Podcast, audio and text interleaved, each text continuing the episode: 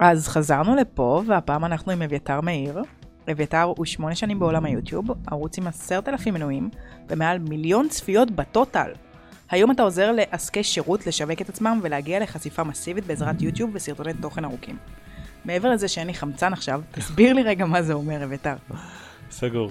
אז אה, לאיזה חלק את רוצה שנתייחס? בין אם זה לשווק, בין אם זה יוטיוב, שמונה שנים? מה זה יוטיוב? מה זה אה, שמונה שנים? מה זה... תתחיל איתי. סגור. מה זה הדבר הזה? קודם כל, רוב בעלי עסקים היום שנמצאים ברשתות, הם חושבים על אינסטגרם, פייסבוק, טיק טוק. היום טיק טוק נורא נורא חזק, אם מי שמאזין לזה אה, פה עוד כמה שנים, היום טיק טוק מאוד חזק, 2023, ויוטיוב זה יודעת, כזה בצד. אף אחד לא יתייחס לזה, אף אחד לא מייצר שם תוכן, יש שם תחרות נורא נמוכה, ולא רואים כל כך את ה benefit לייצר שם תוכן.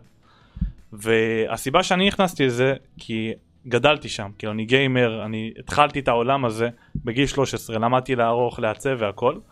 ובצבא, לפני בערך משהו כמו שלוש שנים, התחלתי ללמוד גם שיווק, כי נכנסתי לעולם העסקים. אז אמרתי, למה שאני לא אפתח אה, איזשהו קורס יוטיוב? כן, קניתי קורס dropshipping אז, כל הקורסים הדיגיטליים בדיוק עלו. בוא, בוא נלמד יוטיוב. ראיתי שאני טוב בזה, ראיתי שעובד. אמרתי, בוא נשלב את זה עם שיווק. ואני רואה שיוטיוב זה לטווח ארוך, זה לאו דווקא הסרטון היום שיביא לי לידים. זה הסרטון בעוד חצי שנה שמישהו יחפש אה, יועץ עסקי מומלץ והוא ימצא אותי. או ימצא את הלקוח הזה. ואז הוא יראה סרטונים שלו, יתחבר, יעבור לאינסטגרם, יעבור לפודקאסט, יעבור לטיק טוק, לכל דבר כזה או אחר, למוצר חדירה, או אפילו קבוצת וואטסאפ. ואז הליד מגיע הרבה יותר בשל, כי הוא ראה תוכן כזה ארוך, לעומת הדקה באינסטגרם ודקה בטיק טוק, וזה מקום שאני באמת יכול להסביר את עצמי שם, ביוטיוב. אני אספר לך סוד. כן. אני תמיד אומרת, קודם כל הדבר הראשון שאתה לומד בבית ספר לעסקים בארצות הברית, זה שבן אדם צריך להיחשף אליך שש פעמים, ואז הוא מגיע לרכישה. עכשיו, עדיף מן הסתם שהשש פעמים האלה יהיו, פתחתי את פייסבוק, ראיתי את אביתר בפייסבוק, פתחתי את אינסטגרם, ראיתי את אביתר באינסטגרם, פתחתי את טיק טוק, פתחתי את יוטיוב, פתחתי חדשות, הוא בכל מקום, הוא בכל מקום כנראה שהוא טוב. אבל אני תמיד אומרת ללקוחות שלי, אם אתם רוצים, אתם תשנאו אותי עכשיו ואתם תאהבו אותי אחר כך. תתחילו עם יוטיוב, תתחילו עם פודקאסט, תעשו משהו לטווח הארוך. כי בסופו של יום עכשיו אנחנו יושבים ואנחנו מקליטים פודקאסט, ואני אמרתי את זה גם מקודם, אתה יכול לשמוע אותי בצורה שהיא הרבה יותר ארוכה, שאי אפשר לעשות את זה בשום פלטפורמה אחרת לדעתי. אתה יכול להרגיש את ה vibe שלי, את האופי שלי, ואז כשאני באה אליך אני כבר יודעת מי אתה, מה אתה, מאיפה אתה בא. אבל אני, אני חייבת לשאול אותך, אני מכירה כל כך הרבה אנשי שיווק, חצי מהלקוחות שלי באמת הם אנשי שיווק, מנהלי סושיאל וכאלה. למה בחרת ביוטיוב? אחד, אף אחד לא עושה את זה. אני אוקיי. מרים את הכפפה, ואני אומר, אוקיי, יש כאן פוטנציאל. מצד שני, גם אין היתכנות בשוק. זאת אומרת, זה לא שהבן אדם יודע מה הוא קונה. אני בא אליו כאילו אני חייזר. של, בוא, בוא תעשה יוטיוב. רגע, מה זה יוטיוב? זה לא לשירים? זה לא ל- לילדים קטנים שמשחקים במחשב? מה זה? אז uh, מצד אחד גם קשה יותר, אבל למה בחרתי את יוטיוב? כי אני קודם כל מאוד אוהב את הפלטפורמה הזאת ואני שולט בה ברמת האקספרט, אוקיי? ברמה של שנים על גבי שנים של ניסיון, שמי ששמע את הסיפור שלי, ארבע שנים לא הצלחתי להגיע ל-500 מנויים. היה לי לא יותר מ-200 צפיות על כל סרטון. לא היה לי מושג איך לעבוד שם. ולמדתי ולמדתי וניסיתי ועשיתי טסטים ופה ושם ויש שם אנליטיקות ומגיעים אליי מגוגל ואני רואה כמה אנשים נחשפו אליי ובסרטון הזה ואני ממש פורס את כל המפה של החשיפות ברמת המאה אלף חשיפות חודשי ואני יכול לדעת בדיוק מאיפה הגיעו אליי, כמה צפו בי ובעתיד גם על איזה לינק לחצו ואיך הם המשיכו איתי הלאה. נורא התחברתי לפלטפורמה הזאת של תוכן וידאו ארוך שבאמת אפשר להכיר את האופי שלי. כשאת צופה בי ביוטיוב את מבינה, את מרגישה אותי. זה לא סרטון שיווקי עם מיליון אפקטים באינסטגרם וביי. את מרגישה שאת מכירה אותי. קורה לי שאנשים מזהים אותי בכנסים, אומרים, אה, אני עוקב אחריך ביוטיוב. והם מרגישים לדבר איתי חופשי על הכל, ואני אין לי מושג מי אלה, כן? ואני יכולה עליהם, ברור, אבל הם מרגישים שהם מכירים אותי כבר, את האופי שלי, ובגלל זה זה הרבה יותר מחבר. זהו, אני פשוט אוהב את הפלטפורמה הזאת. אני פשוט אוהבת את זה, אני, פשוט עושה את זה. כאילו גם אינסטגרם. אני אוהב, גם טיק טוק אני אוהב, גם פייסבוק אני אוהב, כל פלטפורמה יש לה את היתרונות והחסרונות שלה. אם היית אומרת לי לבחור בפלטפורמה אחת זה יוטיוב. אתה יודע, אבל יש קטע עם יוטיוב, אנשים ששונאים את יוטיוב, אנשים שונאים לשווק את יוטיוב, היא הפלטפורמה הכי פחות. אני חושבת שהיא הפלטפורמה הכי קשה, בואו נגיד את זה תכלס, נשים את זה על הכי השולחן. קשה, הכי קשה. אבל מצד שני, אני באה מהמשפחה שלי, יש לי משפחה בארצות הברית, הרבה מהדברים שלמדתי זה על השוק האמריקאי, שהוא בהרבה דברים מקביל לשוק הישראלי. היא הכי מתגמנת כלכלית, זאת אומרת שאתה מצליח, יוטיוב היא הפלטפורמה שהכי משתלם להיות בה יוצר תוכן. יש אנשים שחיים על הכסף הזה. כן. על המוניטיזציה, על הפרסומות של יוטיוב, רק על זה הם חיים. כאילו, אבל לא בגלל זה פונים אליך, נכון? ממש לא. למה פונים אליך? פונים אליי כי קודם כל רוצים להרחיב אופקים. אני עובד עם עסקים שהם יחסית אה, די גדולים, שלא חסר להם לידים, שהם פשוט רוצים יותר. מהמם. או שהמתחרה שלהם נמצא שם, או שהם רוצים להפוך להיות אוטוריטות בטירוף, ומה שנקרא, אני רוצה להיות בכל מקום. ויש להם אינסטגרם, ויש להם פייסבוק, ויש להם גם ממומן, ולא חסר להם לידים, אבל הם רוצים להתרחב. אז אני אומר להם, בואו תחממו את הלידים מהר יותר, בואו תעבירו את כל הטראפיק שיש לכם עכשיו ליוטיוב, הם יתחממו, יחזרו אליכם חמים. למה יתחממו? כי הם רואים תוכן ארוך, מלמדים, מחכימים, ואז סולקים, פשוט. עכשיו, היא באמת הפלטפורמה הכי קשה, אני מסכים איתך. הכי קשה להתקדם שם, היום אני קיבלתי הודעה מלקוח, תקשיב, לא קיבלתי אף ליד. ליד, לא, לא רוצה להמשיך. אני אומר, אחי, זה שלושה חודשים מינימום, אנחנו רק מתניעים את המנוע. חכה. זה לא אה, אינסטגרם, אנחנו מתחילים, ו- וזהו. שים לב ששומעים את ה... אשכרה. כן. מה רציתי להגיד לך? אתה יודע, אני אוהבת את החוצפה שלך, שאתה אומר שבסופו של יום, לא כולם אומרים את זה. אני רוצה שאנשים יבואו ויקנו ממני. וגם אני, אני אומרת את זה בלי הפסקה, אני תמיד שואלת את הלקוחות שלי, רגע, שאלה, אם היית יכול לעשות את זה בחינם, היית עושה את זה? התשובה מן הסתם צריכה להיות כן. אבל אני לא רוצה שתעשה את זה בחינם. אני רוצה שאנשים יבואו ויקנו ממני. והיום בתור מישהי שיש לה כמה עסקים, אני אומרת לך את זה בתכלס, אין לי כוח לבלבולי שכל. אני רוצה שלקוח יבוא, והוא יבוא כשהוא רוצה. ויוטיוב, לדעתי, אחת מהפלטפורמות שנותנת לי לעשות את זה יותר בקלות, אבל יש שיטה, איכות. יש שיטה לעשות את זה. השיטה הזאת נקראת משפך שיווקי, נכון? היא, בעצם הלקוח צריך לעבור תהליך לפני שהוא מגיע אליי. אז בוא רגע נדבר על זה. מה זה משפך שיווקי בפן של יוטיוב? אתה רוצה רגע להסביר מה זה משפך שיווקי בכללי? מי שלא יודע, משפך שיווקי זה בעצם סוג של שלבים שהליד הפוטנציאלי עובר עד שהוא נהיה לקוח, אם הוא נהיה לקוח ולא נוטש באמצע. בהתחלה זה יכול להיות רק להיחשף אליי, השלב הראשון, קודם כל לראות, להכיר אותי. השלב השני זה יכול לראות, אה, ללחוץ על, אה, על הסרטון שלי ובאמת לצפות אה, זמן ארוך מסוים, או איזשהו נגיד חמש דקות, להגיב לי תגובה, לעשות איזושהי אינטראקציה בתוך הערוץ שלי. לשים לי subscribe אפילו, לעקוב אחריי. השלב השלישי יכול להיות להיכנס לדף נחיתה, להיכנס לפודקאסט, להיכנס ל- ליוט... לאינסטגרם שלי. זאת אומרת, שלב שהוא טיפה יותר מתקדם. והשלב הרביעי זה כבר להשאיר לי פרטים, לדבר איתי בוואטסאפ. זאת אומרת, נתתי כאן איזשהו משפך תיאורטי, אבל זה איזשהו רצף פעולות מסוים שהבן אדם עובר עד שהוא מגיע למעמד המכירה ואני יכול למכור לו. עכשיו אני אציין ואני אוסיף משהו, בדרך כלל רוב הלקוחות צריכים לעבור את המשפך הזה כדי להגיע אליכם. זאת אומרת שזה לא רק ראיתי סרטון שלך והנה אני שולח לך את המספר טלפון שלי ותסלוק אותי, זה ראיתי את הסרטון שלך וקיבלתי את הקורס מתנה שלך ועברתי משהו ועכשיו בוא, אני מכירה קלה. אני תמיד אומרת, החוכמה היא לא למכור. כאילו בוא, החוכמה היא באמת לא למכור, החוכמה היא למכור בקלות. אין לי כוח לשבור את הראש כל היום בשיחות מכירה קשות. ועוד התנגדות ועוד התנגדות. ויוטיוב, מי שלא הבין, אני ואביתר אה, עובדים ביחד על היוטיוב. כל האנשים שבאים להתארח בפודקאסט פה, זה אנשים שגם אני אוהבת ברמה האישית, גם אנשים שהם נחמדים, אל ת... תחמיא לעצמך אביתר. וגם אה, זה אנשים שאני חושבת שכיף לי לדבר איתם, ויש להם הרבה לתרום לנו. באמת, הבאתי את הפודקאסט הזה לתת כל כך הרבה ערך, ויוטיוב אני חושבת שבוא, fuck it, בוא נגיד את זה תכלס, אין שם כמעט אנשים. אין שם לא אנשים. מסכים איתך. יש שם אנשים? יש שם תחרות? יש שם תחרות לא, אבל traffic כן. כי כשאת מחפשת ביוטיוב, אה, בגוגל אפילו, איך לעשות יוגה, תראי סרטונים ביוטיוב. נכון. כשאת תחפשי בגוגל כל מונח מסוים שיש לו מה שנקרא מענה ביוטיוב, זה יקפוץ למעלה. זאת אומרת, אנחנו משחקים כאן על החיפוש. הבן אדם מגיע עם בעיה מסוימת, איך אה, לתכנת, איך אה, לרדת במשקל. ואם אני מאמן כושר ואני מכין סרטון מדויק של איך לרדת במשקל נה נה נה נה נה, ומטרגט את המילות חיפוש מספיק, טוב, ועושה את המחקר הזה ואת התגיות, אני אקפוץ למעלה, גם אם הסרטון שלי טוב. ומשם מה קורה? הוא מחפש בעיה, אני נותן לו את הפתרון. כבר אני בפלוס אחד אצלו, כבר עזרתי לו. וזאת ה... אני חושבת שזה מה שהתכוונתי להגיד. אני חושבת שבסופו של יום היתרון שלי ביוטיוב, זה שאין הרבה, יש כל כך הרבה יועצים עסקיים, ויש כל כך הרבה משווקים. עכשיו, אני חושבת ש, שאין כל כך הרבה טובים, כן, בכל תחום. כל ילד בן את ה- 16 פותח סוכנות שיווק וקורא לעצמו משווק. בדיוק, וכל אה, בן אדם שני פותח עסק ב- בייעוץ עסקי, למרות שלא היה לו עסק לפני כן. ואני חושבת שהייאוש הוא, הוא מקביל, אגב, הוא אוניברסלי לכל תחום אפשרי כמעט.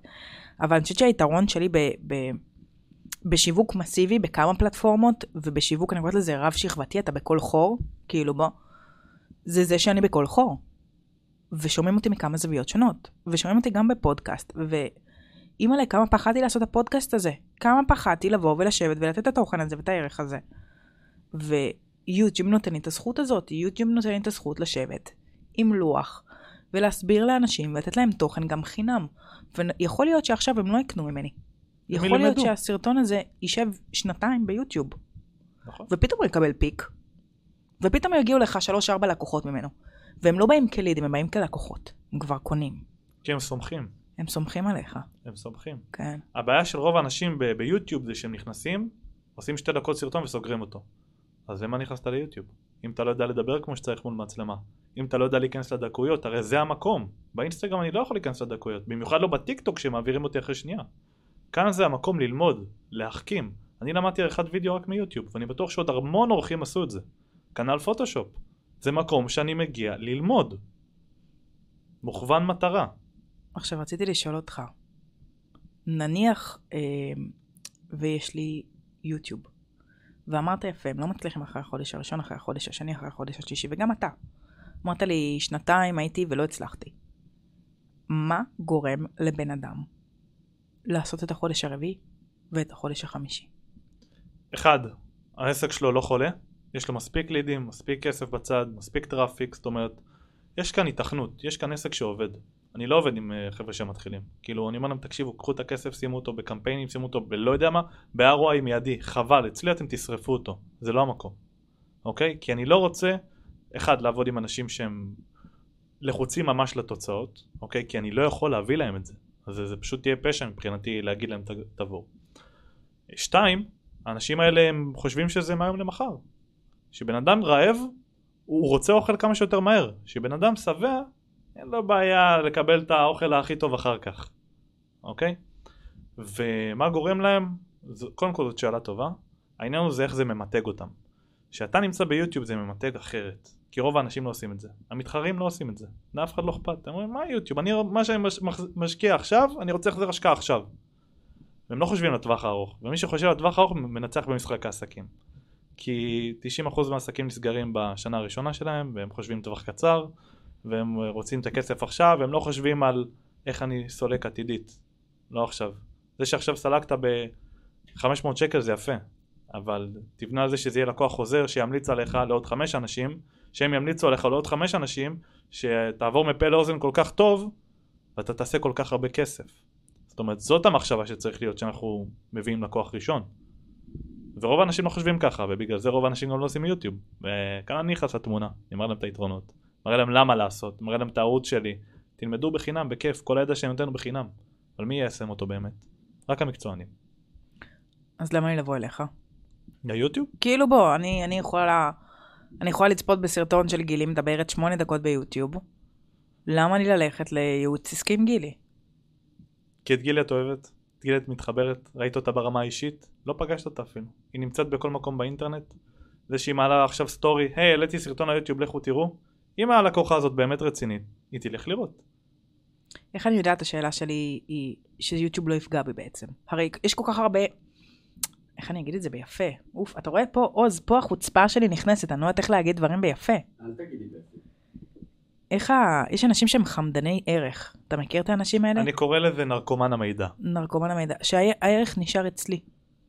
אה, לא, אנשים, בעלי, הבנתי. יוצרי תוכן, בעלי עסקים, שהם לא ייתנו לך את הטיפ 2 האלה. עכשיו, יש גם את האנשים ההפוך, שלקוחות שרק רוצים לקבל ממך את הערך, זה נרקומן המידע. כן.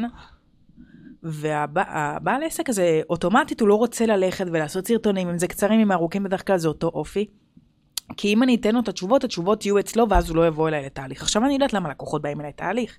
יש דברים שאתה עושה באחד על אחד, שאי אפשר, אין מה לעשות. אי אפשר לתת אותם ביוטיוב, לא משנה מה. כי זה גם אותנטיות, זה גם אגב. מותאם אישית. ברור. זה לא יכול לדבר לכולם כמו ביוטיוב. אבל יש אנשים שכל כך פוחדים לבוא ולתת את הערך הזה, ומה אתה חושב שאפשר להגיד לאותם אנשים של כאילו fuck it, גבר, תעלה סרטון ל fucking יוטיוב שלך מדבר חמש דקות. אני אגיד אה, משהו שרוב האנשים קצת אה, יזוזו בכיסא, ואת מכירה את התשובה שלי כבר? הידע קיים. הידע קיים, ואם אתה לא תיתן אותו, מישהו אחר ייתן אותו. אז עדיף שאתה תיתן אותו, והליד הפוטנציאלי יתחבר אליך טיפה יותר, ואולי ירכוש ממך, מאשר שתשמור את זה לעצמך. החיסרון גם בלשמור את זה לעצמי, זה שאני נותן את הידע הבייסיקי. זה שכולם כבר נותנים, ואז אני עוד אחד. כשאני נותן ידע אחר ומחדש, באמת, באמת מחדש לליד הפוטנציאלי, הוא אומר, בואנה, הוא לא צועק לי עכשיו גירעון קלורי אם אנחנו נלך למאמני כושר, כל אחד צועק גירעון קלורי. אבל אם הוא ממש נותן לי תפריט, קח, זה התפריט לחיטוב מסוים. אם אתה שוקל בין טווח המשקל הזה לזה, יאללה. אתה. יודע, יש אנשים שכותבים ספרים שלמים, באמת, עוז, שאתה רק מסתכל על הספר, אתה אומר, oh my God, אין מצב שאני קורא את זה, אני בא לסדנה. כאילו, אנשים היום, מצד אחד הם מאוד רוצים את התוכן הזה, ואני אומרת לך שבטוח יש לי אנשים שאתמול, אתמול מישהי שיתפה שהיא צופה ביוטיוב שלי ושאני מטורפת, וכאילו הייתי בשוק מזה. למה את לא אומרת לי את זה? שיתפתי באינסטגרם שלי, אתה לא צופה לי באינסטגרם? אני צופה, אבל אז למה לא לאחרונה ראית את זה? קצת אה, תקופה קשה ועמוסה. אה, חוצפן. לא, אבל תגידי לי דברים כאלה. אז הנה, היא שיתפה, והיא אומרת, אני צופה ביוטיוב שלה והיא מטורפת, ואני בטוחה שהיא תבוא גם לקנות.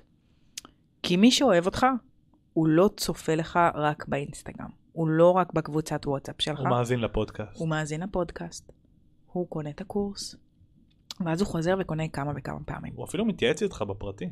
כן. אני פחות נחמדה בקטע הזה. למה? כי אני פחות אוהבת לייעץ בפרטי. אני כבר אין לי כוח. אין לי בעיה לייעץ בפרטי כל עוד זה בגבול הטעם הטוב. בגבול הטעם הטוב, שאלה בדיוק. פה, שאלה שם, כן. בכיף. אבל יש אנשים של כאילו, גילי, העסק שלי עכשיו חווה תקופה פיננסית לא קלה.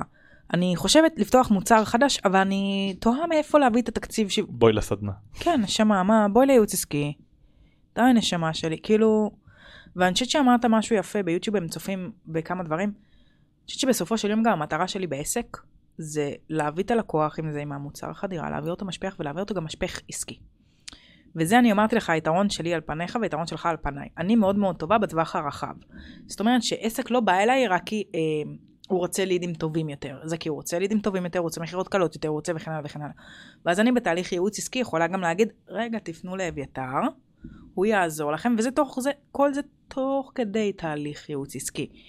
אבל בעצם אתה אומר לי פה משהו אחר, אתה אומר לי, גילי, אני שם לך מיתוג יותר טוב, אני מביא לך לידים טיפה יותר איכותיים, את בכל מקום ואת נכנסת לאלגוריתם של גוגל, שאלוהים ישמור, יעזור לי איזה פחד האלגוריתם הזה. למה פחד? למה פחד? כי הוא שונה מכל אלגוריתם אחר. הוא עובד על חיפושים. מי שהכי מדויק הוא מעלה אותו למעלה. נכון. זה בדיוק העניין. וביוטיוב זה גם שילוב של אם הסרטון טוב בכלל. אם אה, רואים שאין בכלל engagement, שזה הזמן הצפייה של הסרטון, אם רואים שאין engagement גבוה, הוא לא מציע אותו. כי הוא אומר, רגע, איך זה עובד בדיוק? תסביר לי איך עובד האלגוריתם של יוטיוב. אוקיי, אם אנחנו מדברים על השילוב של הגוגל ויוטיוב ביחד, זה אחד, כמה הסרטון טוב ביוטיוב, כמה לוחצים כדי להיכנס אליו, כמה מגיבים, כמה נותנים לייק. את יכולה להניח. אני מפחדת, אני מפחדת, עוז. כן. אני מפחדת להניח את הכוסות. אני גם לא יודעת מה הם שומעים, ב- ו- ו- ותר מדבר עם הידיים. כן. זה הקשב אני בן אדם שלי. של לדבר עם הידיים. הכי מצחיק שאנשים פשוט מפחדים, כי הם מפחדים מהתגובה שלי. אה, כאילו הם לא חושבים עכשיו על האוזן של הבן אדם שבנהיגה שישמע את הבום הזה. הם פשוט מפחדים מה- מהתגובה שלי. מהתגובה שלך. אבל לא, זה בשבילכם, המאזינים. אני שומר עליכם. מתחשבים בכם. שומר כן, עליכם. אוהבים אתכם. אז דבר ראשון זה כמה סרטון טוב, כמה אוקיי. לוחצים עליו, מה זה סרטון טוב? איך אני יודעת ש- שהתוכן שלי יעבוד? שלוחצים הרבה על הסרטון, רק כדי להיכנס אליו, לוחצים עליו, שזה התמונה שאנחנו מכינים לך, הכותרת שהיא מעניינת מספיק, מהמם. הזמן צפייה הממוצע, כמה בן אדם צופה בתוך הסרטון, אם הוא אחרי חמש שניות עובר לסרטון אחר, אז זה חרא סרטון. וזה הפוך מטיקטוק פה אגב, צריך לציין את זה.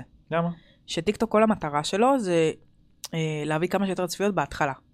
נכון. האלגוריתם של יוטיוב בדיוק הפוך, אם הם צופים לך הרבה בהתחלה ואחר כך הם נוטשים, כאילו, חפש את החברים שלך. אין הרבה צפיות, אבל הצפיות איכותיות. זאת נכון, אומרת שטיק טוק זה ההפך מיוטיוב. אני מקבל המון צפיות, אבל לידים בודדים רלוונטיים. מתוך 100 אלף צפיות אני מקבל אולי 20. ביוטיוב יש לי אולי 100 צפיות, אבל מתוך המאה האלה 40 רלוונטיים, אוקיי? והשאר עוד בתהליך חימום. זאת אומרת, זה, זה ממש ההפך.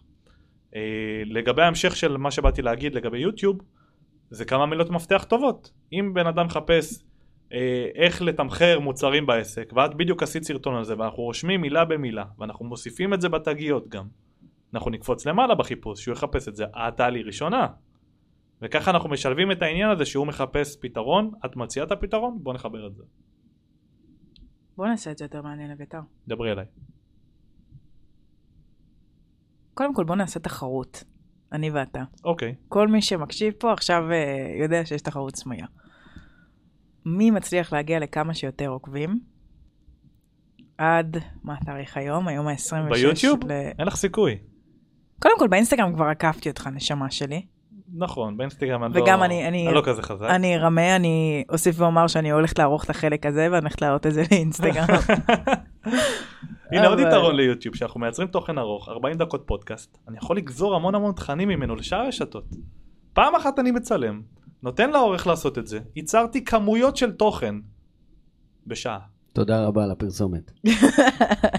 הנה זה גם רלוונטי לפודקאסט. לפני שבאת אמרתי לעוז, אתה תאהב את אביתר, אתה יודע, אתה תאהב אותו.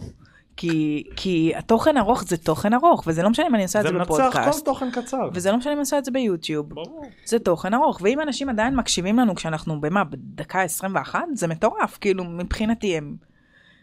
עזוב את זה שזה כאילו מדהים מבחינתי, איזה כיף לי שאנשים מקשיבים לי ככה. רציתי לשאול אותך משהו אחר, אבל רגע, בנוגע לתחרות אנחנו נשים את זה על, על הולד, ואז אתה תעזור לנו לבחור אה, נושא לאיך גילי מנצחת את אביתר, אם לא איזה הבנתי מה אני... תחרותית את. אני מאוד תחרותית. רואים. אמ, עוז שאל אותי שאלה, בפרק הקודם, את מרגישה שאת עובדת? אתה מרגיש שאתה עובד? עכשיו לא. עכשיו אני פשוט עושה מה שאני אוהב. אתה עושה מה שאתה אוהב? אני אוהב לדבר על עסקים, אני אוהב לדבר על שיווק, אני יכול לעשות את זה במשך שעות. mastermind ים, עניינים, לפגוש אנשים שהם מהתחום, שעות. לעבוד מבחינתי זה לדבר עם לקוחות, זה לדבר עם ספקים, זה להתעסק בבירוקרטיה, בכספים, בגבייה, בכל הדברים שאני לא רוצה להתעסק בהם.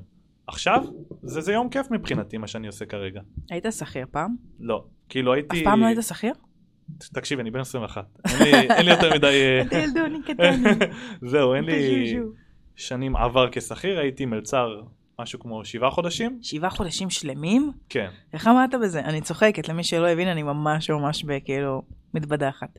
אוקיי. אני אבל- הייתי שכירה שנים, שנים, כל יום לקום למשהו שאתה שונא. וואו. כן. דווקא את המלצרות שנאתי בסוף, כי כל המ- המנהלים הטובים עזבו, ואז באו חארות וטרטרו אותי, ואז אמרתי, טוב, fuck, אני מתגייס עוד מעט, למה שאני אסבול כל הזמן הזה בשביל כסף? רגע, אתה ילד קטן, אתה בן 21, שלדעתי אני בת 26. אתה קטנצ'יק, אני חמש שנים הפרש, יכול להיות שגם אני, מי שמקשיב טיפה יותר גדול ממנו, וזה יגיד, גם ילדה קטנה. כן, אמ, עוז מאשר. כן. יש לך עסק, אתה מדבר איתי על שיווק, איך זה מתנהל מאחורי הקלעים? מה זאת אומרת? תחדדי את השאלה. זאת אומרת, הרי אתה, אתה למדת שיווק, נכון? מכירות אתה עושה? כן. אוקיי. איך יוטיוב תורם לך? או בכללי, איך זה לנהל עסק בגיל כזה קטן? קודם כל זה מאתגר. כי אם לא הסביבה שאני נמצא בה היום, שזה כל האנשים שהם גם uh, בעלי עסקים כמוני, שיצרתי לעצמי את הרשת הזאת, הייתי קורס מזמן. אני זוכר תקופה שלי, זאב בודד, כל החברים שלי שכירים, הולכים למסיבות, עניינים, זה היה ממש בתקופת הצבא. אף אחד לא הבין אותי, הייתי עוף מוזר, והרגשתי שאני סובל סתם. שאני קורע את התחת, כך, ואתה גם סוב, אתה נעלב. קורע את התחת, ממש, בטירוף כאילו, אני לא יודע איך להסביר את זה. תחשבי, קורונה, צבא, אני יוצא הביתה פעם בחודש לעבוד על הקורס היחיד שלי, ש, שכל החברים שלי, לא ראיתי אותם, אה, לא יודע, חודשים, והם נהנים והכל, וגם אני חוזר לצבא, הם מדברים איתי על מסיבות, עניינים, איפה אני ואיפה הם? עכשיו, לא ראיתי כסף, לא ראיתי כלום, זה היה זמן של נטו לשים את הדלק, בשביל ש, ש, רק להתניע את המטוס, אוקיי? זה, זה קשה, זה קשה בטירוף. העניין הוא סביבה. אם לא היה לי את הסביבה שלי היום, מזמן כבר לא, לא הייתי במשחק הזה, פשוט הייתי אומר fuck it, ואת יודעת כמה חרא יש בעסק. אוקיי? ברור. עסק זה לא מה שנקרא אפי ג'וי ג'וי, לא, ממש לא. זה לאכול חרא. אנשים חושבים שמגיעים אליי, שהנה עכשיו אני עושה את מה שאני אוהב לעשות. זה השליחות שלי. דבר איתי שנתיים מהיום, אז הכל יהיה לי כיף עכשיו, הכל יהיה מושלם, אני כאילו, רגע, נשמה, רד. זה כמו, היום שלחתי ללקוחות שלי, למשמשים שלי, אמ, הקלטות קוליות, כל יום ראשון וכל יום חמישי מקבלים ממני הקלטה קולית. ושלחתי להם, חצי בצחוק, חצי ברצינות, היי, הזמן לעשות התנהלות פיננסית על החודש שעבר, בוא נראה מה הכנסתם, מה הוצאתם. אה סוף חודש כאילו, אגב, מי שלא מקבל התקף חרדה, שיגיד לי. כי איזה מפחיד זה רגע לפתוח נתונים כלכליים, לפתוח פירוטי אשראי. את יודעת למי זה מפחיד? מה? למי שלא שולט בזה. הם. שולטים בזה. ועדיין, אני תמיד אומרת להם, הדיפולט שלנו זה לפחד מכסף. הדיפולט שלנו, כשאתה בא ב... במיוחד כשאתה עושה קפיצה. גם אם אתה מכניס הרבה כסף, לפעמים אתה מוציא כסף, ויש כאלה שמוציאים הרבה כסף או שאתה בהתחלה. מתנהל תזרימית לא נכון. או שאתה מתנהל תזרימית לא נכון. אני קרה לי החודש האחרון, שעשיתי איזשהו חישוב לא נכון, והקופת העסק שלי נפגעה מזה. Mm. אה, אני מסתכל על זה, אני אומר, רגע, מה, קרה פה? ובדיעבד אני עשיתי איזשהו חישוב לא נכון, ואני אכלתי את החרא. ועכשיו אני, אם אני נגיד רוצה, לא יודע, להביא איזשהו ספק חדש, עוד איזה פודקאסט, עניינים, אני צריך לספוג את זה, נכון. אוקיי? ובגלל זה זה חשוב לנהל את התזרים נכון, שזה לאו דווקא אני לא מרוויח הרבה, אלא אני גם מוציא בהתאם. אתה יודע, זה, זה מצחיק, שבאים אליי, רוב הלקוחות שלי, גילוי נאות, זה אנשים שכבר יש להם עסק רץ.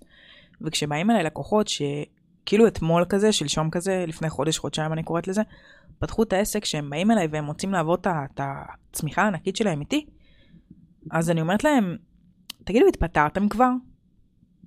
וחלק מהם אומרים לי כן, חלק מהם אומרים לי לא. ואני תמיד אומרת, כמו שאתה אמרת, רגע, אל תתפטרו בהתחלה, חודש, חודשיים ראשונים, תעשו את זה תוך כדי. אני עשיתי את זה, שאלוהים יעזור לי, כמו מטומטמת, קפצתי ישר למים. תלוי באיזה גיל אבל. כל גיל. אם אתה קטן, ברור שיש לך מה להפסיד, פחות מה להפסיד כשאתה קטן, כשאתה צעיר. אני התחלתי את זה. תחשבי שאני התחלתי ברור. בצבא ככה, גם אם לא היה עובד לי שנה, אני בבית של ההורים, לא, אני- נכון, ברור. אין לי הוצאות, נכון. כאילו אין לי רכב אפילו. אבל עסק עולה כסף. אנשים שוכחים את זה, אנשים חושבים שעסק רק מכניס, עסק עולה כסף. עסק עולה כסף. במיוחד אם הוא בהתחלה. בהתחלה הוא דווקא עולה המון. הוא עולה הרבה יותר ממה וגם שהוא לא עולה יודעים באמצע. למכור, לא יודעים נכון, לשווק. נכון. ואז זה רגע לעצור, ואתה, אני לא יודעת איך עשית את זה בגיל 21. אני, כשאני חושבת על עצמי, כאילו, גם אני היום, אני כל פעם אומרת בסדנה שלי, רגע, אני ישבתי לחשב כמה כסף יכל היה להיות לי, אם לא הייתי מקימה את העסק הראשון או, שלי. אני אגיע להמון. עכשיו, העסק הראשון שלי שנתיים לקח לי להתחיל אותו. אגב, העסק הראשון שלי גם מאוד מצליח יחסית ביוטיוב, הוא סבבה לגמרי שם, הוא מכניס לי אחלה כסף משם. כן, נראה לי הסתכלתי עליו פעם. כן, ואני זוכרת שכאילו העסק הראשון שלי, אני אומרת לעצמי, בואנה היום, אם לא הייתי מתחילה אותו, יש מצב שהייתה לי טסלה. בלי תשלומים, בלי חילוקים, בלי... כלום, שום דבר. טסלה. אבל כל שקל שהוצאתי על העסק שלי, הוא החזיר לי פי שתיים, פי שלוש. זה ו- במידה וזה מצליח. במידה והוא מצליח. במידה והוא לא מצליח, אתה נשאר עם אה, כאב לב. אני לא מאמינה, אבל במידה והוא לא מצליח, אתה יודע? אני לא מאמינה, והוא נכון, לא אבל מצליח. יש אנשים שזה ישבור אותם. זאת אומרת שהם יגידו, fuck את החרא זה לא עובד, די נמאס לי. נמאס. נכון. כאילו הם הגיעו לסף כאב מסוים, שאומרים, את המחיר הזה אני לא מוכן לשלם, די. מה זה המחיר הזה? אני לא מוכן לשלם, אבל. זה נגיד קרה להם והם נפלו באיזה טעות ב- בתשלומי מס ופתאום מס הכנסה באו אליהם תביא לי 30 אלף שקל ופה לא מצליח למכור ו... אז הם לא היו שכירים מספיק זמן. אין שום דבר שמשתווה לכאב של לקום בבוקר ולעשות משהו שאתה שונא. ולעשות את זה בצורה שהיא תכופה. את לא עושה דברים שאת שונאת בעסק? אני עושה זה לא באותה. תגיד- תסבירי לי יש לך יום עכשיו, את כן, יודעת לכולנו יש ימים כאלה, כן. שאת קמה בבוקר את רואה את הלו"ז ואת אומרת וואו fuck אין לי כוח לזה. קמתי מצב רוח חרא. נכון, אבל זה כמו, אני תמיד אומרת לעצמי, פה היה יותר גרוע. כאילו, נגיד בצבא. היה לי רע בצבא. היה לי רע בצבא. וכשהשתחררתי, עשיתי תואר. ותואר, בוא נדבר תכלס, זה כאב תחת גדול. זה כאילו, זה חרא גדול. אין לי ניסיון בזה. אוקיי, אז בוא אני אספר לך. זה, זה, זה באסה אחת גדולה. וכשהשתחררתי, הלכתי לעשות תואר, וכשאתה עושה תקופות מבחנים, ואתה ב... לא ישן, ואתה רק על קפה, אתה כאילו, לפחות אני לא בצבא, לפחות אני לא בצבא. כן. וגם שעכשיו, שאני בעסק ואני עושה דברים שאני לא אוהבת, אז לפחות אני לא שכירה. וזה לא שלהיות שכיר זה כל כך רע, אבל אני כשהייתי שכירה, עשיתי דברים שלא אהבתי. ולפחות עכשיו, סליחה, זה הפיאסקו שלי, זה העולם של גילי. זה כמו שאנחנו זה- צוחקים כן. על זה, אני ואת, שבעלי עסקים, אנשים כאלה מפגרים, כן, שרוטים, אנחנו שרוטים. שרוטים עד גזע המוח, כן. שאתה לא יכול לקבל פקודות ממישהו אחר, ואשכרה אתה אוכל את כל החרא הזה בשביל בשביל לנהל את עצמך. וזה לא הכסף, זה לא הכסף. זה לא הכסף. זה לא הכסף. זה אני הבוס בהתחלה. של עצמי. אולי בהתחלה, בחודשיים, שלושה הראשונים, לא יודע, המכירה הראשונה אתה אומר, מתלהב, וואו, עשיתי כסף. עשיתי כן, אני. עשיתי מה שעשיתי בתור שכירה ביום אחד. אבל אחר כך מתרגלים לזה, וזה זה לא כן, הכסף. זה לא הכסף, זה- זה אני הבוס, זה זה אני. אומרת מה שאני רוצה. זה, ההצלחה הזאת היא הצלחה שלי. וזה כאילו, הם מצליחים בזכותי. כן. הם מצליחים בזכותי. הנה, יש לי לקוח שהוא פשוט ב-by the way רשם לי, אה, אתה שומע, אתה יודע שבעזרת הסרטון הזה וזה סגרתי לקוחה? אני אומר, למה אתה לא אומר לי? איך אתה מרגיש עם זה אבל? אני אומר, בוא'נה, איזה כיף. זה, זה אופוריה אחרת. אבל מצד שני, יש אה, תקופות שחורות שאני אומר, מה אני עושה? מה- מה- מה- מה אני עושה? כאילו, מה זה החרא הזה? כן, אבל זה ככה בכל דבר בחיים. נכון, אתה נכון. בזוגיות, אביתר? לא. אוקיי. יש שלב, ש... סליחה על המין הגברי שמאזין, שאישה מבינה בכל קשר זוגי שגבר זה דבר מטומטם. אוקיי. וביולוגית, אבול... אבול... אבול... אני לא מצליחה להגיד את זה אפילו. אבולוציונית? אבולוציוני. אבולוציונית אנחנו לא מצליחות להבין איך שרדתם עד כה. אני לא מצליחה להבין. עכשיו, בן זוג שלי זה הדבר הכי טוב שקרה לי בחיים האלה, שלא תטעו. אבל אנחנו כל כך שונים. ואתה רוצה ללכת, כי זה קשה, והרבה פעמים להיות לבד זה יותר קל. ופה נשאלת השאלה אם זה שווה את זה. אני לא מבטיחה לאף מהלקוחות שלי שזה יהיה קל, אבל שווה את זה, זאת מילת המפתח. נכון. זה הגשמה, שאתה יוצר משהו מאפס. נכון? זאת אומרת, אני יכול להסתכל על הוידאו שלי ביוטיוב, על הערוץ יוטיוב שלי בתור גיימר, את יודעת, כן. הישן שלי עם עשרת אלפים מנויים, ואני אומר בואנה, כל פיסת תוכן כאן, אני חשבתי עליה, ייצרתי את זה, ערכתי את זה, הצגתי את זה, וצפו בזה עשרות אלפי אנשים. מיליון צפיות בטוטל, תבין כאילו, אנחנו לא, לא תופסים את המספר הזה. ובוא אני אספר לך משהו אחר, כשאתה עושה את זה וזה קשה לך, ואתה מצליח, ואז אתה עושה את זה עוד פעם ואתה מצליח עוד פעם, ואתה עושה את זה עוד פעם ואתה מצליח עוד פעם, הרמת סיפוק היא אחרת ברמות אחרות. עכשיו, אנחנו לא פה להתרברב של איזה כיף זה להיות בעל עסק, אני מניחה שכל בעל עסק יכול. אבל בסופו של יום, יש משהו בלונגרן, באמת אני אומרת לכם, שאתם צריכים רגע להבין. אם זה היה קל, כולם היו עושים את זה. ואז לא היינו מעריכים את זה גם. נכון, ולא היינו מעריכים את זה גם. ואם זה היה רק לטווח הקצר, כולם היו עושים את זה. כי כל אחד יכול לגייס את הכוחות הנפשיים שלו לחודש, חודשיים, שלושה של עבודה. אבל לא כל אחד יכול להישאר ב... אני לא רוצה להגיד מרוץ, מרוץ זה קלישאתי, אבל לא כל אחד יכול להישאר בשוק לכל כך הרבה זמן. ויש את המונח שנקרא היד הנעלמה, אתה מכיר את זה? לא. דיברתי על זה בהרצאה הקודמת, שלא היית בסדנה שלי, ביתר. יש מונח שנקרא היד הנעלמה, בסופו של יום שוק, אם הוא מתנהל כמו שצריך, אז יש אנשים חדשים שתופסים את המקום, ושחקנים חדשים שנכנסים לשוק, ויש אנשים שיוצאים ממנו. אין מה לעשות, השוק מסדר את עצמו. זה כזה איזון. מי כזה. שמביא תוצאות נשאר, מי שמביא תוצאות שלא נשאר, מביא מי שלא תוצאות, מביא תוצאות ביי. הולך. אה, אני תמיד אומרת ללקוחות שלי, יש לי הרבה לקוחות שהם נכווים אה, מכל מיני יועצים עסקיים, אני אומרת, תדאגו, השרלטנים פה הם לזמן מוקצב. בסופו של יום הבשורה תפוץ, תעוף על. עצמה, תופץ, אנשים ידעו. אתה רואה, עוז, פה זה השלב שהאנגלית נכנסת לי למוח. את יודעת לא, מה החיסרון? יש לך פה אחלה פרטנר. כן, אה? אתה מדבר אנגלית? לא כל כך. לא כל כך. יודע. אבל אה, בוא נגיד מבין. What was was. מה היה היה. כן, בדיוק. כן. אז בסופו של יום אתה פה ל- ללונגרן, אביתר, ואתה לא פה לטווח הקצר, וגם הפודקאסט הזה, אני לא יודעת מה יהיה התוצאות ממנו. אין לי מושג, באמת אין לי מושג, אבל אני יודעת שאם לפרק הזה יקשיבו חמישה אנשים, מן הסתם גם שאנשים לא ייחשפו לפרק מסוים, אף אחד לא ייחשף לפ- לפודקאסט שלי, או אולי פחות אנשים ייחשפו לפודקאסט שלי בפרק אחד. ברור. ככל הנראה אנשים בפרק יגיעו ל- ה-60 שתוציא, הם ישמעו את זה. ואז הם יחזרו אחורה, הם חוזרים אחורה, והם כאילו, בואנה. ואז הם גם מקשיבים בבינג', ואז הם באים וקונים. עכשיו זה אותו דבר גם ביוטיוב. זה גם אגב למה עושים פלייליסט. נכון. תצפה בזה, תצפה בזה, תצפה בזה. העניין הוא זה כמה, כמה זמן תוכן הלקוח הפוטנציאלי עובר עד שהוא פונה אליי. כי אם הוא עובר דקה, דקה, דקה, דקה, דקה, ייקח לו חצי שנה. נכון. אבל אם הוא עובר עשר דקות, ועוד שעה פודקאסט, ולמחרת עוד חמש דקות, ולמחרתיים עוד חצי שעה פודקאסט, הוא כבר כל כך חם, שהוא הוא סומך עליך בעיניים עצומות, זו המכירה הכי קלה בעולם. נכון. זה, היי, איך אני יכול לעזור לך? כן, אני צריך את זה ואת זה ואת זה, כמו לקנות חלב. אוקיי? הוא פשוט סומך עליך. את בחיים לא אני תגידי, לא תגידי. לקופאית יקר לי, נכון? נכון. את יודעת מה את מקבלת, נכון. סבבה? אם הוא לא יודע מה הוא מקבל, ברור שהוא, אני צריך להתייעץ, הכלב שלי אכל לי את האשראי, כל העניינים האלה. וואי, איך לי כוח לדברים האלה.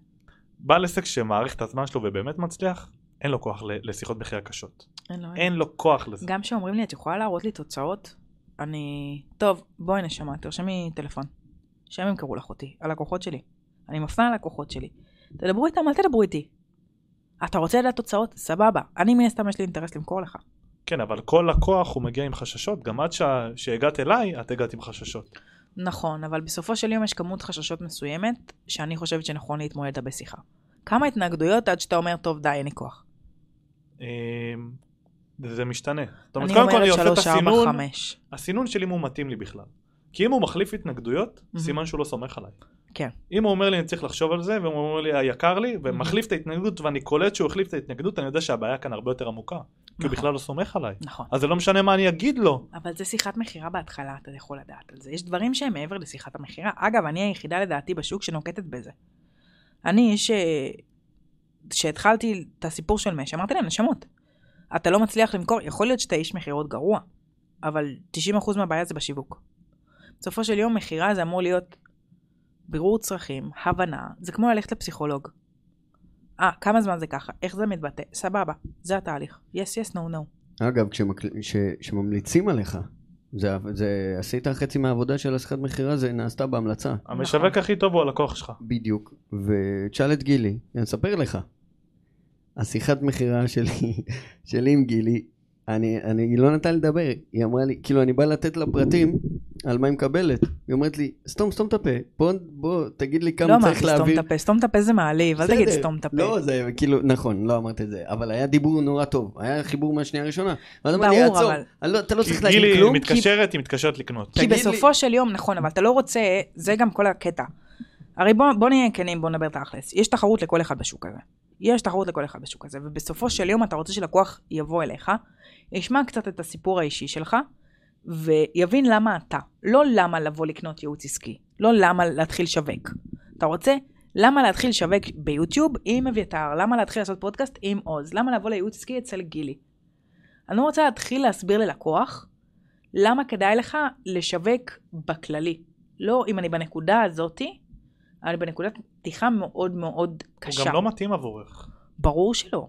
אצלך, זה- זה- אולי היוטיוב. זה יכול להיות, אני לא יודעת, יש לך מה לעשות עם לקוח של בוא תתחיל לשכנע אותי למה לשווק ביוטיוב?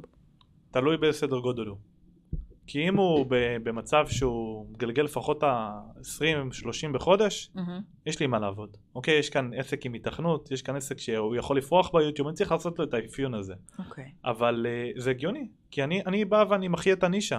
זה לא כמו ניהול סושיאל באינסטגרם שכל אחד רוצה, כי כולם כבר יודעים מה היתרונות, זה לא כמו ייעוץ עסקי של אני בא לעשות עוד כסף, אני בא נכון. לסד, לעשות סדר בעסק, זה כבר מובן להם מה שורש העניין שהם פונים, בשביל יותר כסף. שיווק ביוטיוב הם לא מכירים את זה, ובגלל זה, אז יש לי כאן מה לעבוד, יש לי כאן להראות לו את היתרונות, יש לי כאן, שומע, לך, לך לפודקאסט שלי, שם דיברתי על כל היתרונות, תחזור אליי אחר כך אם אתה רוצה. סבבה? זאת אומרת, אני רוצה קודם כל להבהיר לו למה יוטיוב. דבר ראשון, למה בכלל להיכנס לשם? כי בעלי עסקים, ה- ה- הם לא, הם, בוא נגיד, מה שמונע מהם להיכנס לתחום מסוים, זה לא הכסף. זה הזמן שהם משקיעים, זה האנרגיה. נכון. אוקיי? כי הכסף פחות מעניין אותם. הכסף בא, הכסף הולך, הוא נכנס ויוצא. זה לא, זה לא נוגע בהם כל כך. אגב, אתה שמעת פעם שיחת מכירה אצלי? איך יודעים ששיווק עובד טוב? כל השיחת מכירה אני רק מפחידה אותם. אתה, אתה שומע את זה? את מוכנה לשלם את המחיר? זה לא המחיר הזה. תקשיבו, הכסף זה לא, זה לא הפונקציה. אתם תצטרכו לעבוד על העסק שלכם, חרא. אתם מבינים את זה? אתם תצטרכו להסתכל על נתונים בעיניים, אתה מבין את זה? יש מצב שאתה צריך להקליט שיחות מכירה שלך ולשנות את כל השיטת עבודה שלך כדי לעבוד נכון, אתה מוכן לזה? וזה שעה בערך. היום שיחת מכירה, בדיקת התאמה אצלי זה שעה. למה לא פגישה? הם באים אליי לפגישה. אז למה שיחה של שעה? כי התהליך לוקח בשעה, הפגישה של שעה, שאני רק מפחידה אותם, אתה צריך לעשות את זה ואתה צריך לעשות את זה ואתה צריך לעשות את את זה. רוצה ואתה לראות אם את באמת יש כאן אה, מישהו זה. רציני כן, או כי אם? הם באים אליי והם חושבים שזה נגמר במחיר שהם משלמים על הייעוץ העסקי, אז נשמה, אתה לא, אתה לא מבין שזה לא המקצוע הנכון. אני, המטרה שלי זה להסתכל על העסק שלך ולהגיד לך, רגע, נזרים עוד טיפה לפה, נוריד הרי את התקציב פה, בסופו של יום אתה תצא מרווח אצלי. בוא, נהיה כנים. לקוחות אצלי מכפילים את ההכנסה, משלשים את ההכנסה מאוד מהר. אבל אנחנו גם יודעים איפה לשים את הכסף, ב, ב, נכון? ויכול להיות שאני אגיד ללקוחות שלי, אתה שם 5,000 שקל תקציב שיווק. בוא נאכל את זה רגע, ניקח 2,000 שקל. רגע, מי לוקח את התקציב שיווק? לא נוגעים בתקציב... רגע, תקשיב לי. תוציא את ה-2,000 שקל האלה, תלך תקליט. אה, תבנה אסטרטגיה, קח את ה-3,000 שקל האלה, בוא נדחוף את זה למקום אחר. ויש אנשים שכל כך מפחדים שיגעו להם בגבינה שלהם, ואני חושבת שזה אחד מהיתרונות שלי, של להיות אני, ו... ואמרתי לך גם, עוז, אני חוצפנית, אני עושה מה שבא לי, זה העולם שלי ושלקוחות באים אליי, אימא'לה, כמה אני אוהבת את הלקוחות שלי, שלא תחשבו, שלא תטעו. הם מבינים שאני אני קשה בגלל סיבה מסוימת. אתה לא, הרי, אתה לא אומר לי, גילי, זה שלושה חודשים ורק אז מתניעים מנויים. הבן אדם צריך להבין. הבן אדם צריך להבין שאם הוא בא ליוטיוב, אז זאת החלטה מבריקה ומדהימה, ואגב, אני אישית מאוד ממליצה עליה, אבל ייקח זמן עד שתראה תוצאות, ויש מצב שתרגיש מתוסכל, ויש מצב שאתה תהיה בלחץ, ויש מצב שאתה תתבאס על עצמך, ותגיד רגע. ביום צילום ולא יהיה לך זין לעשות היום צילום. בדיוק. אבל אז זה יקרה, וזה יקרה, תגיד תודה, ואני אומרת ללקוחות שלי, אין לי בעיה שתקללו אותי שלושה חודשים, ואחרי שלושה חודשים האלה תצאו עם פי שלוש יותר הכנסה, שאתם שומרים עליה, אגב, שנה וחמש שנים קדימה. אני חושבת שאני כל כך קשה, ואני כל כך מעצבנת, ואני כל כך בלתי נסבלת, כי באמת אני יודעת איך להוציא תוצאות. וזה כל כך קשה לבוא ולעמוד מול מצלמה, חמש דקות שלמות, ולעשות את זה סרטון, ואתה לא מצליח להבין, למה? למה? מה הבעיה לשים 5,000 שקל ממומן ולהביא עוד 300... אבל נשמה, הממומן מתייקר, ואנשים יותר נכנסים לשוק. כיבית את הממומן, הלך התוכן. הלכו הלקוחות. בדיוק. יוטיוב, ברגע שזה באוויר, קשה גם לעצור את זה. כי זה מקבל טראפיק לבד. נכון. זה כבר ברמת הפסיבי. אני יכול ללכת לים, ואני חוזר ואני רואה כמה צפיות עלו, ואם עקבו אחריי בכלל מזה, ופתאום מישהו שולח לי הודעה, היי, שמעתי את הפודקאסט שלך ביוטיוב. בדיוק. אתם יודעים שאני אף פעם לא עשיתי ממומן?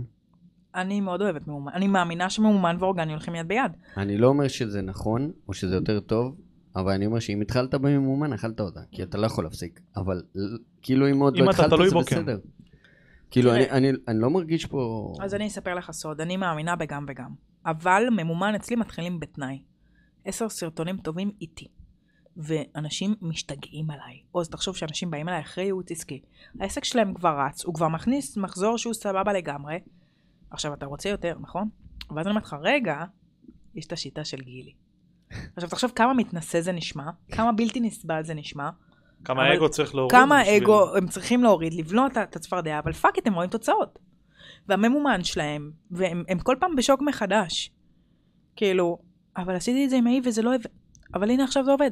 נכון, כי יש את השיטה של כולם ויש את השיטה של גילי. ממומן זה מגבר אבל. זה לגמרי מגבר. יש לי בסיס טוב, זה יניב לי מלא פירות. אם נכון. אני עושה את זה עם בסיס חרא, אני זורק כסף לפח. זאת אומרת, זה, זה, נכון. וגם, את יודעת כמה חשבונות uh, של פייסבוק נחסמים על ממומן? כמה פייסבוק ב- ב- בשנייה חוסמים לך את הצינור לידים לעסק? כן. זה נוראי, אז לי זה קרה, זה. קללת האחד. לי זה קרה בעסק ה- ה- הראשון שלי, מה היסטורי. אמ, חסמו לי בכלל את הפייסבוק האישי שלי. היום אין יותר את גילי משולם בפייסבוק, יש את גילי מש. עכשיו, למה אין את גילי משולם? כי דיווחו עליי. דיווחו עליי אה, אה, ארגון ה-BDS, אם אתה מכיר, שזה ארגון אנטישמי, אנטי-ישראלי, שכל מה שהוא עשה זה להגיד, היא עושה פעילות שאסור, ופייסבוק הורידו אותי, ומשם לא חזרתי. עכשיו, המזל שלי שבתור בעלת עסק תמיד הייתה לי את התמונה המובנת של כסף לא מביאים, יש flow.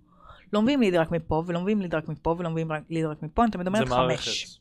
חמש מקומות. יש לך אינסטגרם ויש לך יוטיוב ויש לך טיק טוק ויש לך דפי נחיתה ויש לך ממומן. יש המון אפיקים. ויש לך ניוזלטר. נכון, אם אני על אפיק שיווק אחד, חוסמים לי אותו. נכון? הלך עליך. אין. אני גם לא. מבינה את האומץ הזה שיש לאנשים, אלוהים שיעזור לי. איך יש לך אומץ להיות רק באינסטגרם? איך יש לך אומץ להיות רק בטיק טוק? ושלא תטעה, זה מביא לקוחות. ברור. ברור שזה מביא לקוחות. אבל איך יש לך את האומץ, שמחר יכולים. לסגור לך. בדיוק. בסל אחד. כן. עכשיו יש דברים בחיים, אתה צריך לשים את כל הדברים, ב, ב, את כל הביצים בסל אחד, כמו נגיד זוגיות. אין מה לעשות, אתה צריך להיות עם בן אדם אחד, לפחות זה אני מאמין שלי, כל אחד איש איש באמונתו יחיה. אבל אני מאמינה שכל החיים אתה צריך להיות עם, בוא- אה, בואו עם בן נשאר אדם בשיווק, אחד. בסדר? ובאים אליי גם בנישה, שאתה אומר לבן אדם, רגע, בוא נבחר נישה, או בוא נבחר תת נישה, כי אני חוצפנית ומגעילה. ואנשים אומרים לי, גילי, אבל מה עם כל, ה- כל הלקוחות הפוטנציאליים שאני מפספס? עכשיו, נישה יכול להיות, סתם דוגמה, אני משווק, אבל ביוטיוב, ונישה זה יכול להיות יועץ עסקית כנה שאומרת לך את כל המידע בפרצוף. אז אתה לא בהכרח חייב להפסיד לקוחות. קחי דוגמה. היום כל ילד בן 16 פותח סוכנות שיווק דיגיטלי. מהמם. עכשיו שיווק דיגיטלי כולם עושים. למה שיגיעו אליך? ילדה בת 14 שלחה לי הודעה היום. ילדה בת 14. בסדר. יזמות, יפה. כל הכבוד לה. 14. זה הדור. זה אלוהים שיעזור לי. בוא אני אגיע לפואנטה אבל. שאני נישתי, יודעים יוטיוב זה אביתר. נכון. אין, אין מישהו אחר שעושה יוטיוב. זה נישתי כל כך של אני שולט בנישה. ואז אני עובר מפה לאוזן גם נורא טוב. אה, אני מסתבך עם... אה, לדבר עם אביתר, שלח לו הודעה. אבל מה יקרה עוד חודש, עוד חודשיים, עוד שלושה חודשים, עוד שנה? שייכנסו עוד כמה אנשים שידברו על שיווק ביוטיוב. כן, אבל אני הכי גדול. אז? הם רק הגדילו אותי יותר. הבנתי אותך. זאת אוקיי. אומרת, אתה אומר לי, גילי, גם ככה יש לי את היתרון של המתחרים, אבל אני... וגם אם לא, כן. אני צריך להיות יותר טוב מהם. זה כן. בסדר? זה אני היום חושבת. כי הטוב ביותר בטוחה- ינצח. אני בטוחה, אין מה לעשות, זה עסקים, זה לא גן ילדים. אני משוכנעת במאה אחוז שאני אם לא היועצת העסקית הכי טובה בארץ, אז בין הטובים ביותר בארץ. אני בטוח, כי אין לי ברירה, אלא להיות הטובה ביותר, ואני, יש לי סרטון שרץ, אגב, עוז בממומן, אמ, שאני מדברת עליו, אבל אני עושה כל מה שצריך, אני משקיעה 100 אלף שקל בשנה, במקרה הטוב, ב, בידע שלי. אני היום חוצפנית ומגעילה, עדיין עושה קורסים בהרווארד. אבל אם אני יזם במדינת ישראל, נכון. איך עדיין לא עלית לי? איך עדיין לא עליתי לך? בשום פלטפורמה. כי לא, לא תרגטתי אותך, אני מתרגטת בדרך כלל נשים. כן, היא אוהבת לעבוד אוקיי. עם נשים. אוקיי. כן. כי בגלל שאני אישה, אגב, זה אלמנט פסיכולוגי, יותר נשים פונות אליי. נכון, כי העולם העסקי הוא יותר גברי כזה, ויש מישהי נכון. שיש לי יותר הזדהות איתה, ברור. נכון. אז אני לא, אני תמיד אומרת, pick your fights, תבחר את המריבות שלך. בסדר, סבבה, אז אני, ככל, יכול להיות אבל שעוד חודש אני אנסה להשלים עם גברים. ככל שאתה יותר מתורגת, כן. אתה יותר מצליח. זאת אומרת, כאילו, ככל שאתה יותר אה, ספציפי במה שאתה מוכר, ככה אתה יותר מצליח, זה מה שאני מכיר. חד משמעית. יכלתי להיות אולפן אה, של ניו מדיה. מהמם. לא, אני אולפן של פודקאסטים. אתה רוצה להקליט פה סרטון של אה, משהו לעסק, אתה יכול, אבל אני אולפן של פודקאסטים. אני לא יודעת אם, אם בדרך כלל אם אתה, נגיד משווק לא חייב להיות בהכרח לתחום הכושר. או לתחום, הזה. אני לא זה, חושבת, זה מתי שיש לו מספיק לא- היתכנות ובידול, כן. שיש לו באמת לקוחות שהם מתחום הכושר שמשיגים את התוצאות הכי טובות. אגב, יש לי שתי חברים שהם בתחום הזה שהם משווקים. אבל קח נגיד רק בתחום ש- הכושר, אני אתן לו לקוח אחר. ג'ל. לא, לא לוקח אותו, רק תחום הכושר. אוקיי, אז קח נגיד מישהי שעושה לק ג'ל, איזה בידול אתה כבר יכול לתת לה? כאילו בוא. אז אני אומרת להן, נגיד לצורך העניין, זה לא, אה, אתה לא יכול כאילו, מי שרוצה לעשות ג'ל, מי שרוצה לעשות ג'ל. את לא יכולה גם לקחת רק אבל צעירות. יש פה יד. אז בדיוק, אז הצורת עבודה שלך צריכה להיות שונה ומיוחדת. בידול זה גם לא רק אני נותן רק את השירותים האלה. וגם השיווק. אגב, אתה יכול לעשות סרטונים של לק ג'ל. אתה יכול לתת מידע בנושא לק ג'ל. זה גם אחלה שיווק, לא? זה גם אופי, חברים. זה שאני ככה ואני מראה את האופי שלי, אתם מסכימים איתי שלא כולם מתחברים לאופי שלי? ברור. אבל אלה שמתחברים זה הופכים להיות חברים. בדיוק. כן. לשיווק מפלג. זה, זה לגמרי, וזה גם שאני בוחרת אגב לשים את האופי שלי בחוץ. אני אומרת לכם, חלק מהבידול העסקי שלי זה האופי שלי. זה גם מאוד מפחיד ברמה האישית. כי אם הם לא אוהבים, הם לא אוהבים את האופי שלי. שיהיה. עכשיו, מה אתה ש- ככה, היא מלא, שלא יאהבו, כאילו. יש אנשים שזה ירתיע אותם, אבל היום אני גם חי אני ככה. מבינה, אבל עכשיו לפני, אה, מה ששיתפתי אותך, לפני שבאתי לפה, שבאתי להקליט, היה לי מריבה עם מישהו שבא אליי לאפיון עסקי. שאגב, הוא לא סגר, והוא מדבר איתי על, אה, נקרא לזה מחשב. והוא צוחק איתי על זה שמחשב זה כלי מטומטם. ואז כשאני אומרת לו מילה נוספת על מחשב, פתאום הוא יוצא עליי. למה את מדברת ככה על מחשבים? עכשיו אני לא הבנתי מה הוא רוצה ממני. אבל זה משהו שלא כולם לעשות. ואם אני רוצה, רגע, אם אני רוצה לדבר על מחשבים, אני לא מתכוונת לנצל על זה, להתנצל על זה שאני מדברת על מחשבים. אמ, אז כן, יוטיוב זאת נישה. ואתה אומר לי, גילי, אני באתי ראשון, אני מנצל את הזכות ראשונים, אבל חשוב לי להסביר גם למאזינים שלנו ולאלה שצופים בנו, גם אם אתם לא באתם עם הזכות ראשונים הזאת ואתם סתם פותחים עוד עסק, הכל טוב, פשוט תמצאו את הבידול שלכם במשהו אחר. ותהיו הכי טובים שאתם יכולים. ותהיו הכי טובים שאתם יכולים. אם אתה לא תהיה הכי טוב שאתה יכול, ידיחו אותך מאוד מהר מהשוק. נכון. אתה תשרוף את השם שלך יותר מהר. גם אתה תצליח לקום בבוקר. אגב, אתה, אתה שואל אותי, גילי, איך את מצליחה לעבור את התקופות הקשות? שאלת אותי מקודם? זה בהודעות שהלקוחות שלי כותבים לי. אני לא סתם מעלה אותם לסטורי, אני לא סתם כל הזמן מעלה תוצאות של הנה ליאור עשתה עוד 3,000 שקל, והנה שרית הביאה עוד שתי לידים. כי שרית אה, היה לה קשה להביא לידים לפני שהיא באה אליי, ואיזה גאווה זה שהיא מביאה fucking לידים. וליאור הייתה גובה 1,500 שקל, ועכשיו היא גובה פי שתיים יותר. זה גם מה שמחזיק אותך, זה התגמול האישי שלי. זה מה שמחזיק אותי בסופו של יום במשחק, ברמה המנטלית. הנה שאלה. כן, נוזלה. אה, אני קיבלתי לא מעט הודעות מפרגנות, כיפיות, באמת, מכל הלב. העליתי ממש מעט מהם. למה? כי אני לא אוהב, כאילו, זה כאילו, אתה מוציא את העיניים, כאילו... אתה מתבייש להראות את. מה שטוב? לא, תתחיל לעלות. אני לא יודע, אני- לא, אני יודע שאני טוב. אני אצטט לך את גולדה מאיר. אני יכולה? כן. אתה לא גדול מספיק כדי להיות צנוע. אוקיי. אין מה לעשות, נשמה שלי, אתה צריך לעוף על עצמך. אם לא תעוף על עצמך, אף אחד לא יעוף עליך. לא, אני גם, אין צורך, כאילו, גם הכל עובד, טפו טפו, ה- ה- הכל בסדר. אני נכון. לא, אני לא מרגיש אה, חוסר. ברור, אין אמת אחת. עוז, אין אמת אני אחת. גם, לא, ברור, אני גם אומר, כאילו, באמת, אני מרגיש קצת לא נעים כזה. אז אל תרגיש לא נעים, נשמה שלי. אם יש לך שירות טוב, שיווק, מטרתו, attention. סבבה? כן. זאת אומרת, אנשים צריכים, אתה צריך לקבל תשומת לב מאנשים. אם לא תעלה את זה, לא תיתן תשומת לב לאנשים, הם לא ישימו עליך, הם לא ידעו שאתה קיים. כדי לקנות ממך, הם צריכים לדעת שאתה קיים. אני לא ידעתי עד שאתה קיים עד שהגעתי לפה. כן. ואם הייתי יודע, אז כנראה שהייתי בא, בוא, נגיד, יותר סליק. סבבה? כן. הייתי בא כבר עם חצי אשרי בחוץ. עכשיו בואו רגע נתקן אה, ונזהיר את זה, אני אומרת את זה ככה, אל תהיה גם בלתי נסבל. כן. אל תעוף על. עצמך ברמה קיצונית. אני בסופו של יום רק כן. בטיקטוק. כן עפה על עצמי, כן עפה על עצמי, אבל גם כן מכניסה לעצמי שצריך. בסופו של יום אני אומרת לך, אני יועצת עסקית טובה, אבל לא תמיד הרגשתי שאני יועצת עסקית טובה, ועדיין יש רגעים שאני לא מרגישה שאני יועצת עסקית טובה. עכשיו זה מטומטם, זה כזה פסיכולוגי דפוק כזה, הרי לקוחות שלך מצליחים. וקרה משהו קטן ואת כבר לא יועצת עסקית טובה, כאילו מה, מה הנשמה שלי? אבל בסופו של יום גם אל תהיה בלתי נסבל ואל תהיה אה. מלוקק וקיצוני וכזה, זה נקרא דמות, אתה יודע מה זה דמות? בטח. אל תהיה דמות. תהיה אתה, פשוט קצת יותר מוקצן. זהו. זה הטיפ הכי טוב שיש לי לתת, כי גם אני, זה האופי שלי, בפודקאסטים, ביוטיוב, בהכל, שאני צועק על אנשים, אולי אני יותר מנומס עם גילי, כי היא עושה את העבודה בשבילי, אבל, אבל גם אני, גם אני ככה, אוקיי? זה פשוט האופי שלי, ואני לא מתבייש להראות את זה. מה זאת אומרת צועק על אנשים? זאת אומרת זה ש... שמגיע אליי איזשהו בן אדם, סתום את הפה. והוא אומר לי, תקשיב, אני עושה ככה, אני ככה, ככה לא הולך לי. אני אומר לו, אוקיי, מה אתה מתבכיין? אתה בעסק, נכון? מה, אתה בא לשחק? אתה מתעמר בהם. כן, אתה בא לעבוד, נכון? אה, דמות זה מילה קשה, עוז. לא, הוא כאילו... לא, אבל בוא קח שיחת מכירה. ברמה המוטיבציונית. קח שיחת מכירה, מגיע אליך מישהו, הוא שכיר בעוד מקום, העסק שלו עושה, לא יודע, כמה אלפים, שזה יפה, כבודו מונח במקומו, אבל הוא שכיר בעוד מקום. הוא אומר, כן, אני יודע קמפיינים, ואני יודע שיווק, ואני יודע פה, ואני יודע שם. אז אני אומר לו, אז אם אתה יודע, למה אתה לא עושה 50 אלף בחודש? אתה יודע, נכון? הבעיה היא גם שאנשים שחצנים היום. סליחה, כן? אנשים שחצנים בקטע שלא מגיע. אליהם. באה אליי, אה, באה אליי מישהי שיש לה פודקאסט מאוד מצליח, ויש לה עשרות אלפי עוקבים בטיקטוק, ועשרות אלפי עוקבים באינסטגרם, ואני יודעת את זה, ועשיתי את זה, והייתי בייעוץ עסקי אצל זאתי, ואני מבינה ככה, ואני מבינה ככה. וכמה את מכניסה היום? ז- זרוק, כאילו, באמת, אביתר, כמה היא מכניסה היום? תלוי מה הסדר גודל של הפודקאסט. היא ענקית. ו- ועשרות אלפי מאזינים. 20? 15. כאילו, בשביל זה אתה עפה על עצמך, ושלא תטעה, אין בושה בלעשות 15. אגב, איך- איך, אה, איך זה הפך להיות מדד להצלחה עוקבים כשאפשר לקנוס אותם?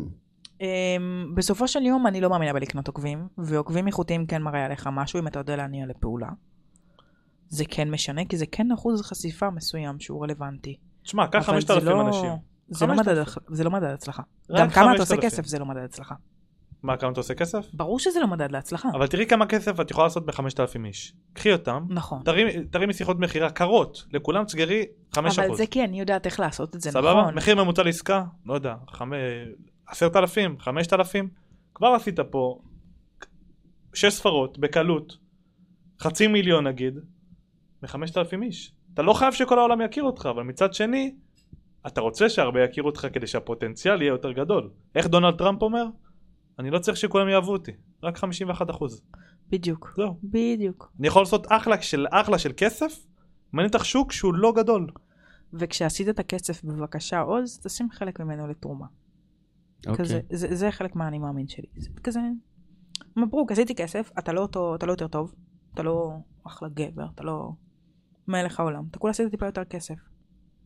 אגב, גם ההצלחות והכישלונות, מה שנקרא מעשר.